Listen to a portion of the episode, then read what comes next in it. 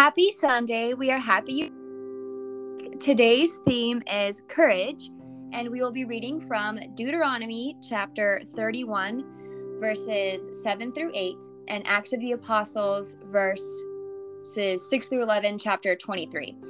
I am here drinking some ginger tea because, yeah, I really like that tea sometimes. So I'm drinking a strawberry herbal tea because it's almost summer.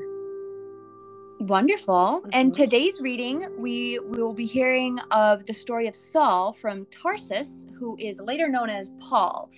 He was one of the greatest persecutors of Christians who, after his conversion, became one of the most devout followers of Jesus. Um, in Romans, Paul refers to himself as the apostle of the Gentiles. Even though he preached to both Jewish people and Gentiles, he went on tons of trips and journeys to preach to people who were worshiping Greek gods. And he's believed to be the first apostle to preach in Europe. So he's been pretty busy. Hmm, that's interesting, maybe. Um, okay, and I'm going to add our focus and our quote for the week, which is Timothy. For God has not given us a spirit of fear and timidity, but of power, love, and self discipline. I love how in that quote it's power and love coupled together. I think that that's very powerful. Agree. A reading from Deuteronomy.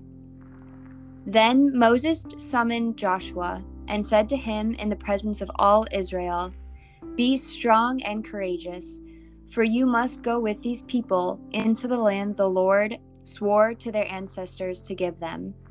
You must divide it among them as their inheritance the Lord Himself goes before you and will be with you. He will never leave you nor forsaken you. Do not be afraid, do not be discouraged. A reading from the Acts. Then Paul, knowing that some of them were Sadducees and the other Pharisees, called out in the Sanhedrin, My brothers, I am a Pharisee, descended from the Pharisees. I stand on trial because of the hope of the resurrection of the dead. When he said this, a dispute broke out between the Pharisees and the Sadducees, and the assembly was divided. The Sadducees say that there is no resurrection, and that there are neither angels nor spirits, but the Pharisees believe all these things. There was a great uproar, and some of the teachers of the law, who were Pharisees, stood up and argued vigorously. We find nothing wrong with this man, they said.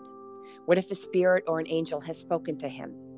The dispute became so violent that the commander was afraid Paul would be torn to pieces by them.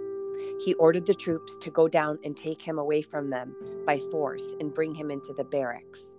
The following night, the Lord stood near Paul and said, Take courage. As you have testified about me in Jerusalem, so you must testify also in Rome.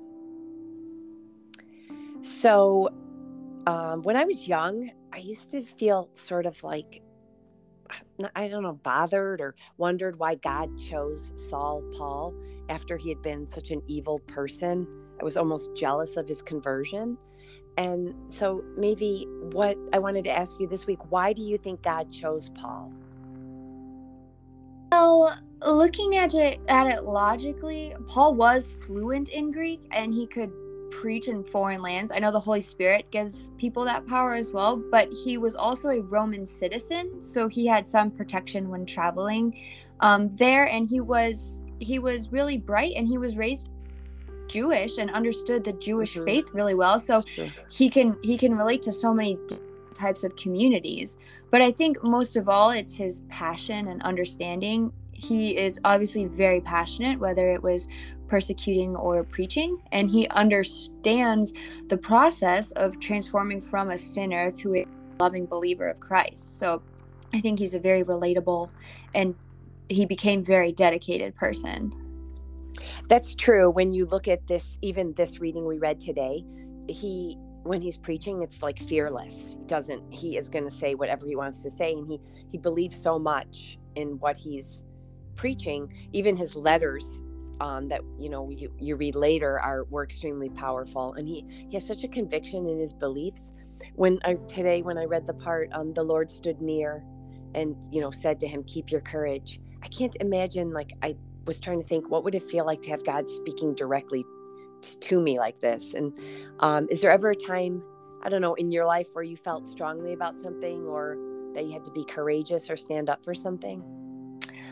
Um, I think I feel very strongly about like respecting diversity and I guess so to speak, but in college I was in a leadership position at as well as part of a bunch of advocacy groups and now in my current job I'm fortunate enough to have been selected as a member of the leadership team for our leadership and diversity council.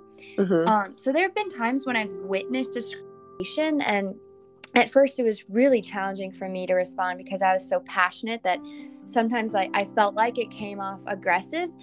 But I think in order to implement change, that that was necessary. But I feel like throughout my involvement, I've grown a lot and have a good system of response that's both passionate but le- a, a little bit more of a calculated response. Mhm. Um, but I still get nervous, which I think is always going to happen and require courage. But I do really feel a calling to advocate for, you know, the the improvement of diversity everywhere. What about you, Mom? Well, I'm listening to you say that. I realize you're passionate like Paul. So, so I understand that. Um, I feel very passionate about working with kids and young people. As as a teacher and a coach, I think it takes courage to advocate for others, and I actually feel it's easier to advocate for others than sometimes for myself. Do you know what I mean? Yeah, for Um, sure. when I worked in the Catholic schools, it was really important to me that this might seem like a small battle, but I, they were going to cut gym and art and language and sports.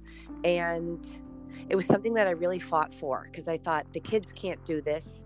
The kids can't advocate for themselves. And it's, I, I agree that faith based is a great education, but so are the other aspects are integral part of education too. I I look back on having you as my coach throughout my childhood, um, all of my sports, and I definitely would not be. I I would not have learned the lessons I know in my life now without that. So thank you. Oh my gosh. Yeah. the um in the reading from deuteronomy it reminds that god will never leave us and that we should not be discouraged and when i think of being discouraged i think of losing faith and hope in what's to come and without faith we can't read the signs from god that trying to guide us through our life Mhm. and we see that in Acts, after Paul testifies in Jerusalem, God calls him to do more and go to Rome. So we see that God's demands don't cease. And after each accomplishment and each goal, we're called to do more than we are doing now. So we kind of are in this never ending cycle of building more and more courage in order to level up. that's true like god wants more and more from us but that's that's a blessing to want that um also when i was reading today's reading i was wondering if paul ever felt guilt over his life before his conversion i think of that more as a modern day thought process but i do envy paul's certainty that he was forgiven he seems to just move on and find his purpose he doesn't seem to be wallowing in guilt which can be a waste of time and wasting time is not what God, you know, wants us to do. I agree. I feel like I wallow in guilt too. I have a hard time letting go of it. But what do you think helps you forgive yourself? Well, I wallow in guilt too. I I mean, I literally sometimes sit around thinking about things to feel guilty about. you, you you do that, yeah. I- it's terrible, but it, I'm aware of it.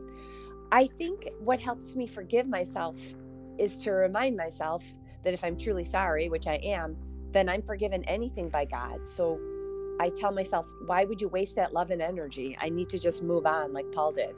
Because then we can spend our love and energy on positive things. That's true. And please join us in our closing prayer. Lord, thank you for each and every day. They are all a gift of new possibility. Thank you for the unique gifts you have given each of us. Help us see them as a special calling to follow your will, each in our own way. May we love each other as you love us, unconditionally. Help us open our hearts, minds, and souls to the power of the Holy Spirit. Give us the strength and courage to act in your name. Amen.